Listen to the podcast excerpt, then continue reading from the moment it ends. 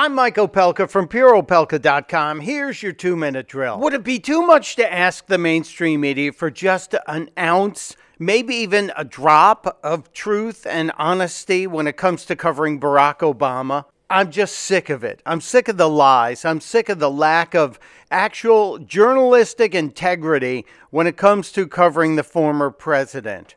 I'm speaking, of course, about the comments that have surfaced lately from the former president talking about energy. You know, I, I know we're an oil country, and uh, we need American energy, and, and by the way, uh, American energy production. Uh, you wouldn't always know it, uh, uh, but you know it went up every year I was president. Um, and you know that whole suddenly America's like the, the biggest oil producer and the biggest gas. Uh, that was me, people. I just wanted you to. so.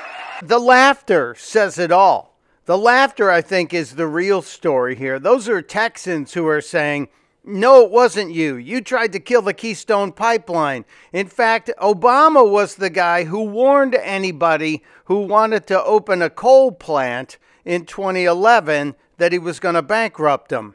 So if somebody wants to build a coal powered plant, they can. It's just that it will bankrupt them because they're going to be charged a huge sum for all that uh, greenhouse gas that's being emitted. Disgusting. And by the way, he's also not driving a Chevy Volt as he promised. Testudo, my friends. Testudo.